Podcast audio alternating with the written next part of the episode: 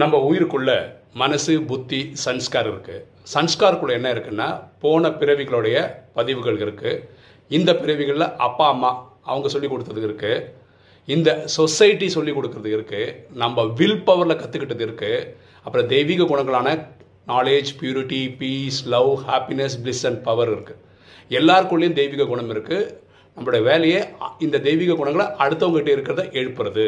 எண்ணம் போல் வாழ்வு.